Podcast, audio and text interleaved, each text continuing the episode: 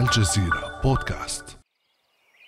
يوم ربيعي من عام 2008 طائرة بدون طيار تجوب سماء مدينة الصدر في العراق. يرتاب الفريق الذي يسير الطائرة عن بعد في مظهر شخص يتحرك وسط المدينة ممسكا هاتفه الخلوي يقرر الفريق تتبعه. فجأة تتوقف بجانب الرجل. سيارة قفز منها ثلاثة رجال. شرعوا في إطلاق النار باتجاه قاعدة أمريكية. وبسرعة ابتلعتهم شوارع المدينة. فاتخذ الفريق المتحكم بالطائرة الإجراءات لمتابعتهم. وسط تساؤلات عن ماذا لو لم ينتبه الفريق للرجل ذي المظهر المريب.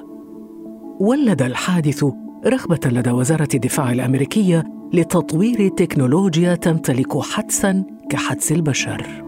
بعدها بسنوات نجحت جوجل في إنتاج هذه التكنولوجيا في برنامج ميفن لصالح البنتاغون قبل أن تنسحب جوجل فجأة من المشروع تاركة الكثير من علامات الاستفهام. بعد أمس من الجزيرة بودكاست أنا خديجة بن قنة.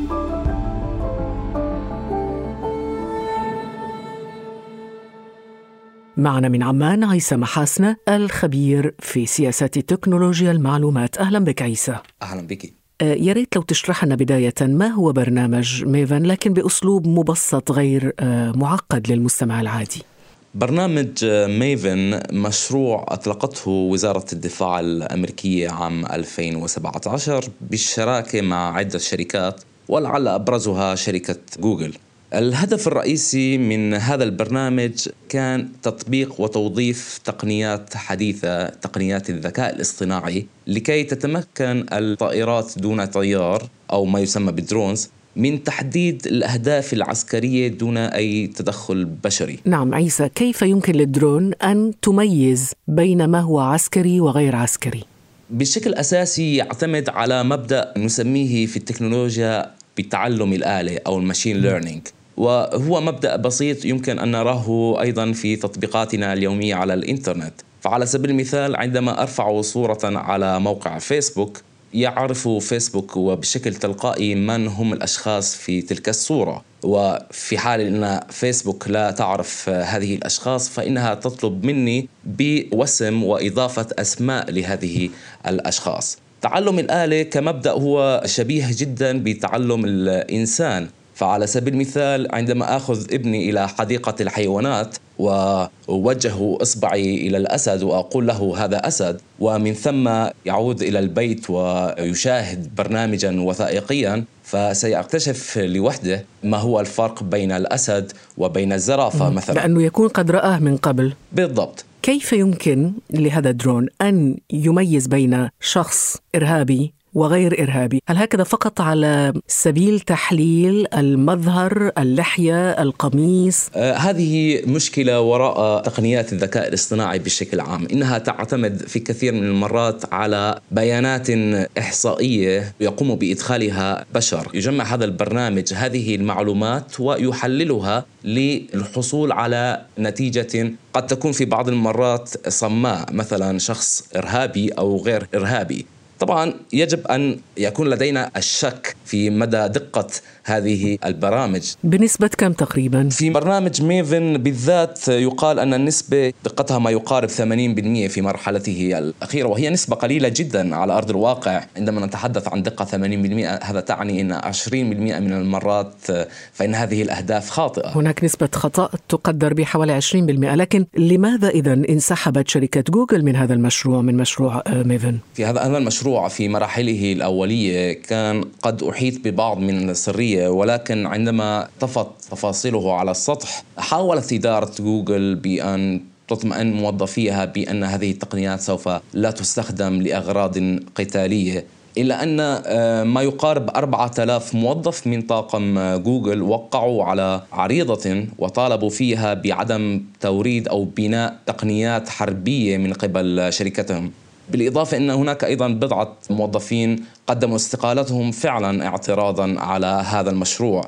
كانت أكثر الضغوط التي تعرضت لها شركة جوجل. الجزء الأكبر من أرباح شركة جوجل تأتي عن طريق مستخدمين عاديين. فلنتذكر أن الشعار الرئيسي التي بنيت جوجل عليها كانت Don't be evil يعني أي لا تكن شريرا. ووجهة نظر الكثيرين خاصة موظفين شركة جوجل ومستخدمي محرك البحث لجوجل فإن التدخل في الصناعات القتالية تدخل ضمن دائرة الشر. فبالتالي كان هناك تخوف أتوقع من السمعة السيئة التي قد تلتصق بها جراء ذلك. طيب عيسى إذا هل يعني انسحاب شركة جوجل عدم استفادة البنتاغون من ميفن؟ العمل ما زال قائما وعلى العكس تماما إنه يتوسع. صحيح أن جوجل لبت رغبة موظفيها وانسحبت من مشروع ميفن ولكن يبدو أن إغراء ضخامة ميزانية وزارة الدفاع الأمريكية البنتاغون دفعها ربما لمراجعة موقفها من التعاون مع البنتاغون. في فندق قريب من مبنى الكونغرس مجموعة من الضباط الأمريكيين بلباسهم العسكري يتناولون الغداء برفقة مجموعة من المدنيين. بينهم الرئيس التنفيذي السابق لشركة جوجل وكينيت ووكر كبير المسؤولين القانونيين لشركة جوجل يناقشون برامج الذكاء الاصطناعي. حرص ووكر على نفي رفض شركة جوجل التعاون مع البنتاغون مؤكدا أن إنهاء برنامج ميفن لا يعني عدم التعاون مستقبلا معها إذا عيسى يبدو هذا المشهد الذي نقلته بلومبرغ والذي يعكس تراجعا من قبل شركة جوجل عن موقفها موقف التعاون أقصد مع البنتاغون هل هذا يعني عدم قدرة جوجل على تحدي البنتاغون؟ جوجل تراجعت عن ذلك بسبب أن هناك إغراءات مالية ضخمة، نحن نتحدث عن سوق كبيرة جدا للصناعات الدفاعية، ومن الصعب أن نفكر بأن جوجل ستبقى واقفة تتفرج على هذه السوق. وعلى الأرباح المتآتية منها من غير أن تدخل في هذه السوق وأن تنافس الشركات الأخرى أيضا عليها. طب عيسى ما الذي أجبر برأيك جوجل على التراجع عن موقفها والعودة إلى التعاون مع البنتاغون وزارة الدفاع الأمريكية، هل هي الإغراءات المادية أم شيء آخر؟ هناك حرب تكنولوجية باردة بين قطبين، القطب الأول الولايات المتحدة والقطب الثاني الصين، مستقبل منظومة الدفاع الأمريكية وأكبر حاجة لها هي الذكاء الاصطناعي. ولكن جوجل تحاول أن تبحث عن موائمه ما بين الحفاظ على سمعتها خاصة أمام المستخدمين وبين أن تخسر الأرباح والأموال الطائلة الممكن أن تجنيها من وزارة الدفاع. لكن جوجل تتعاون مع الصين نعم جوجل تتعاون مع الصين ولكن أيضا تتعرض لحملة لحد ما قوية وشرسة من الكثير من نشطاء حقوق الإنسان جراء ذلك. لأن الصين يعني ليست أحسن سمعة من ناحية حقوق الإنسان والديمقراطية والحريات. هذا كلام صحيح ولكن الصين لديها 770 مليون مستخدم إنترنت فهو فهي كنز ثمين لشركات تكنولوجيا المعلومات. يمكن المثال الأبرز كان محرك البحث الخاص بالصين تحت مسمى مشروع Dragonfly ولكن الحق يقال إنه أيضا تحت ضغوط معينة انسحبت جوجل أيضا من ذاك المشروع. أستاذ عيسى إذا حسمت جوجل موقفها بعدم التعاون مع مؤسسات عسكرية، هل هناك بدائل أخرى؟ هناك بدائل أخرى لجوجل نحن نتحدث عن سوق ضخمة من الشركات التي قد تكون مهتمة خاصة في المشاريع المتعلقة بالبنية التحتية شركة أمازون وشركة مايكروسوفت. وشركة مايكروسوفت على فكرة عم تتعاون مع وزارة الدفاع الأمريكية فيما يتعلق بالواقع المعزز ال augmented reality عن طريق بيع ما يقارب مئة ألف جهاز HoloLens لوزاره الدفاع. ما هو هذا الجهاز؟ هو جهاز يمكن الجنود من التدريب ولكن عن طريق يعني إنهم يلبسونه على شكل نظارات وقناع يمكنهم أن يتدربوا وكأنهم في ساحة حرب. إذا عيسى البدائل لا نهاية لها، يعني حتى وإن تمسكت جوجل بموقفها، أكيد هناك الكثيرون في الصف ينتظرون هذه الفرصة، وهذا يضعنا أمام تساؤل عن مصير هذا التزاوج بين التكنولوجيا وآلة الحرب. عندما استدار بطائرته عائدا إلى قاعدة انطلاقه ألقى الطيار الأمريكي بول تيبيتس نظرة إلى الأسفل. كانت كتلة دخان تتشكل في سماء المدينة التي بالكاد يرى معالمها. ارتفعت الكتلة مشكلة صورة مظلة في حين كانت مباني المدينة في الأسفل تتداعى بسبب انفجارات انشطارية. وعندما كان طاقم الطائرة يتناول طعام الفطور كانت قرابة مئة ألف شخص قد فارقوا الحياة ومثلهم في عداد المصابين وتواصلت مضاعفات الانفجار إلى وقت قريب.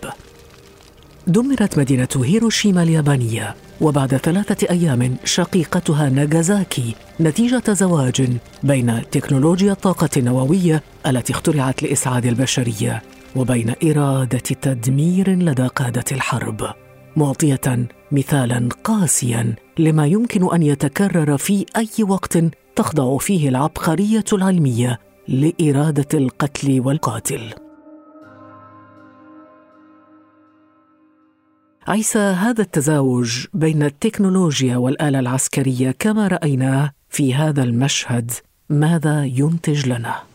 أنا كثيرا ما أشبه فعلا هذه الجهود واستخدام التقنيات الحديثة في آلة الحرب بمشروع آه، منهاتن ولعل التاريخ فعلا يعيد نفسه. مشروع منهاتن هو هذا المشروع السري الذي جمع المئات من العلماء من مختلف الحقول كالفيزياء والهندسة النووية لاختراع أول قنبلة نووية. وبصراحة هؤلاء العلماء كانوا أمام المأزق ذاته الذي نتحدث عنه. فهم كانوا يطورون علما ومعرفة قد تجدي النفع للبشرية ولكن في ذات الحين يطورون سلاحا قاتلا فتاكا. لتدمير البشرية بدل إسعاد البشرية. في حال القنبلة النووية مثلا العلماء أدركوا ذلك بعد أن شاهدوا أن أبحاثهم وعلمهم كانت مسببة لوفاة ما يقارب 350 ألف شخص في هيروشيما وناغاساكي. طيب عيسى كعالم حاسوب أنت هل ترى أنه من الممكن اذا تحصين التكنولوجيا من هذا التحول الكارثي نحو تدمير البشرية بدل إسعادها؟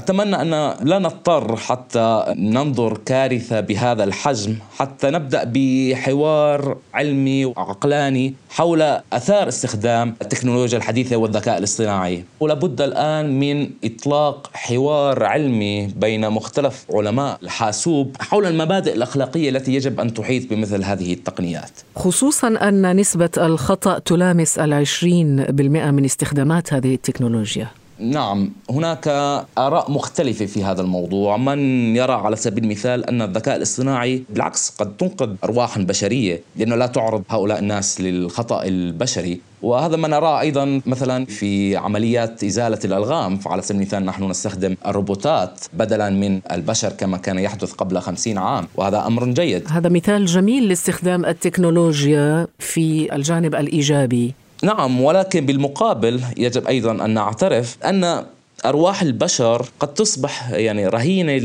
لحسابات ومعادلات رياضية بدلا من أن تكون نتاج لقرارات بشرية التي قد تكون خاطئة هذه القرارات ولكنها مبنية على مخزون أخلاقي ينفرد به الإنسان وهذا المخزون غير موجود في الآلات وهذا أمر يمكن أن نعطيه أهمية أكثر من دقة الأنظمة الحاسوبية في تحديد أهدافها وما إلى ذلك. وهنا يمكن تفعيل الآلة القانونية الدولية وتفعيل ديونتولوجيا استخدام هذه التقنيات.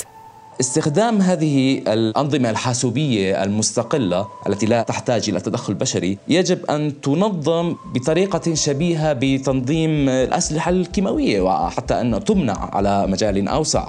التكنولوجيا بحد ذاتها ليست سيئة أو جيدة ليست إيجابية أو سلبية هي دائما هي كيف يتم استخدامها. وربما المثال الأبرز الذي استمعنا إليه الآن معك عيسى هو أنه هذه التكنولوجيا يمكن أن نزرع بها لغما ويمكن لهذه التكنولوجيا أن تنزع أيضا لغما. شكرا لك عيسى. شكرا شكرا لك. كان هذا بعد أمس.